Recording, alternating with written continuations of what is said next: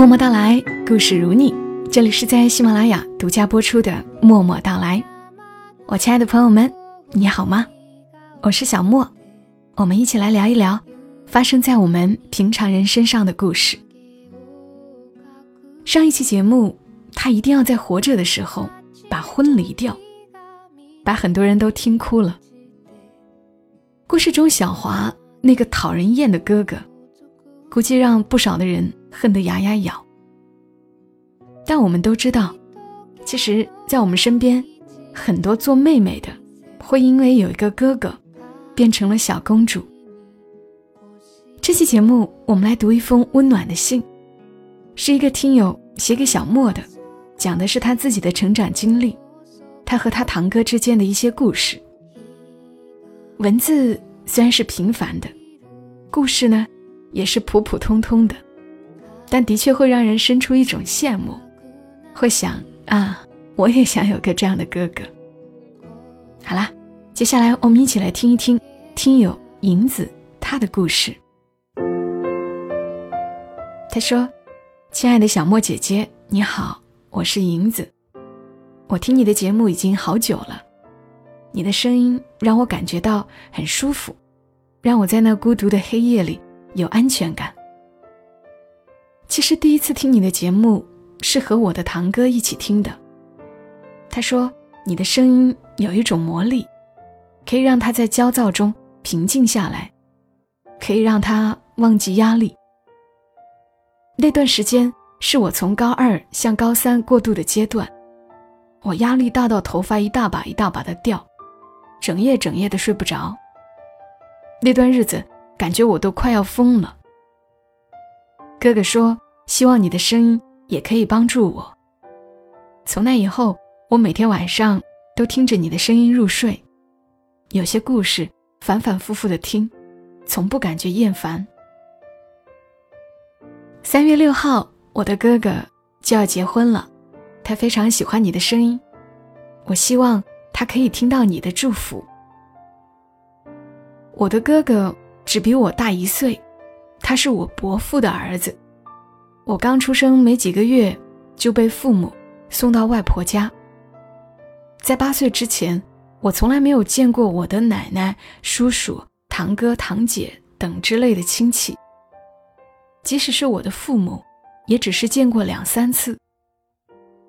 在我即将九岁的时候，我的爸爸为了更好地锻炼我的独立能力，有更好的教育环境，他把我送到了我伯父所在的城市的私立学校寄宿。为了让我更好地适应新的环境，他在开学之前就把我接到了伯父家。那是我第一次见到我那些所谓的家人，因为到了一个新的环境，让我感到害怕。我一个好几年没有哭过的人，来到新家的第一天晚上，我哭着打电话给我外婆，哭着喊我要回去。可我外婆没办法。后来我才知道，我的外婆因为我的这通电话几个晚上都没有睡着。从见到我的那一刻起，我的哥哥就一直围在我身边转悠。我坐着，他也静静地在我旁边坐着，我去哪儿他就去哪儿，我哭他就在旁边看着也不出声。但是在我放下电话的那一刻，他用他那小手帮我擦眼泪，他说，以后我会陪着你的，不用害怕。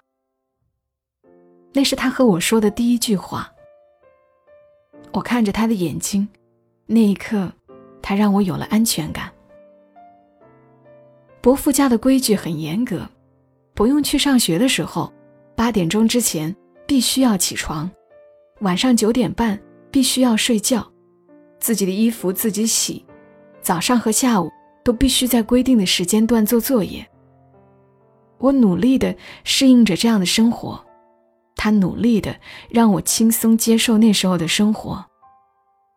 我每天跟着他的屁股后面，他做作业，我也在旁边做作业，他出去玩，我也跟着他出去玩。渐渐的，他的朋友也都成为了我的朋友，他们都像哥哥姐姐一样照顾我。我的伯父的工作很忙，没有时间给我们做午饭，就给我们买了一箱泡面。整整一个半月，我们的午餐就是泡面。我的伯父要求我们自己煮自己的，但是每一次都是哥哥帮我煮的。他还会偷偷给我加鸡蛋、火腿肠，也经常偷偷的把他的零花钱买蛋糕给我吃。在午后，他教我滑滑板，教我骑自行车，他教我玩飞行棋。那一段时间，我所有的幸福都来自于哥哥。开学后，我要到学校住了。那个学校的规定是，只有在周末有监护人来接，才可以回家。我的学校离伯父家很近，仅一条街的距离。在伯父家的阳台，可以看到我们学校的操场。那种初到伯父家的感觉再次来袭，但这次没有人会安慰我，因为我算是插班生。刚开始，我总有那种自己是外人的感觉，在不熟悉的人面前，我是非常害羞的人，我没有勇气主动和别人说话。在开学的第一天，我几乎一天都没有说话。在下午放学的时候，我不由自主地坐到校门口，我站在那里眺望着伯父的家。没一会儿，我就看到我的哥哥背着书包跑到我面前，他陪我有一搭没一搭地聊着。大概半个小时后，他从书包里拿出一点零食给我后，他才回家。在往后的一个月里，他每天都会这样。有时候周末，我的伯父忙，没有时间接我回家，他就会在门口那里陪我玩大半天。一个月之后，他开始要上补习班，而我也适应了学校的生活，在学校也有了不少自己的朋友。但是周末，在我不能回家的日子里，他依旧会来看我，特别是星期五。他后来和我说，他怕看见我看着别人都有人来接的眼神，他说那真是一种真的渴望的眼神。但是他除了陪伴我，没有别的办法。后来我升初中升高中，依旧是住校，但是不同的是，我的学校里多了一个哥哥。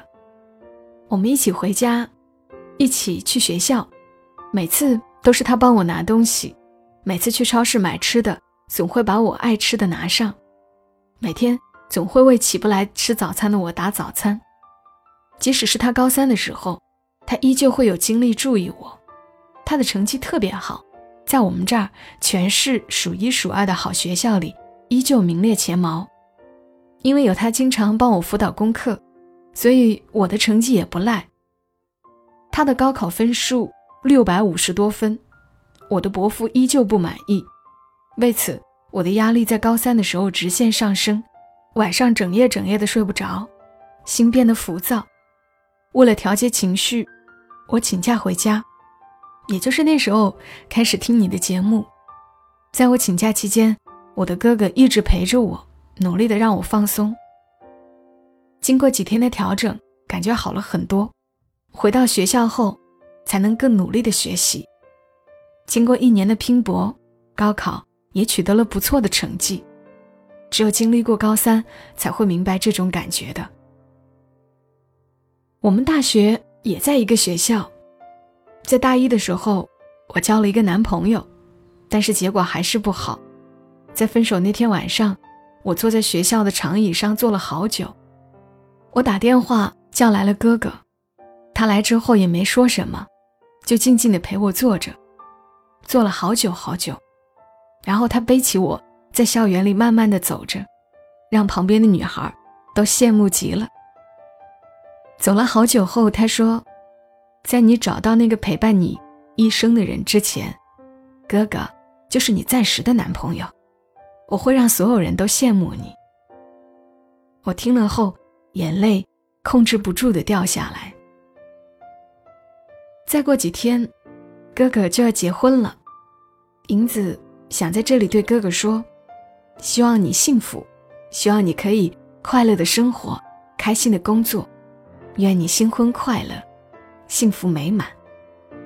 我也会不断的成长，我们都会拥有美好的人生。好啦，信念到了这里，其实信的后面一点点是小莫自己修改了几句，希望银子能够明白我为什么要这么修改。人生是一个阶段一个阶段的，没有谁会是我们永远的依靠，也不要有这样的想法。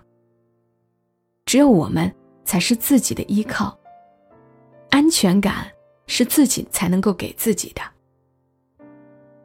银子的堂哥已经迈入了他的新阶段，有了自己的小家庭，从此他的妻子成了他生命中最重要的人，他们会相互扶持的走过一生。而银子，你呢，也一定会拥有自己的人生，有个这样善良宽厚的堂哥陪伴过你最艰难的一段时光，已经是很幸运很值得感激的事情了。这也是我为什么要来读你这封信的原因。如同上一个故事当中的小华，那虽然是他的亲哥哥，可远没有你这个堂哥好。最后我也要祝贺银子的堂哥迈入了人生的新阶段，希望你凡事拎得清，也谢谢你收听我的节目，祝你新婚快乐，未来生活顺顺利利，和和美美，喜气洋洋。当然也要谢谢大家来听我的节目，我们下期声音再会吧。希望我们在这里能够听到更多不同的故事。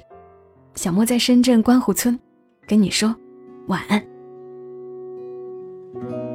山の向こう日が落ちて夕闇が影を隠す街の日が道に落ちて影を作る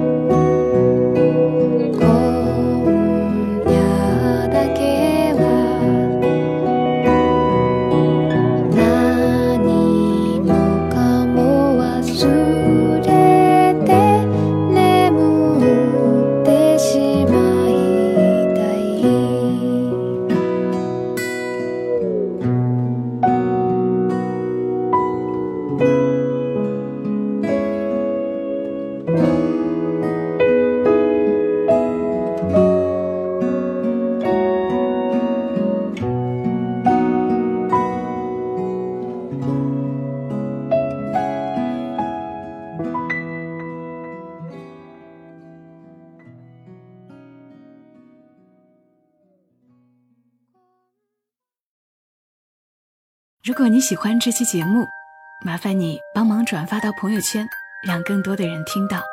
小莫在这儿，谢谢你。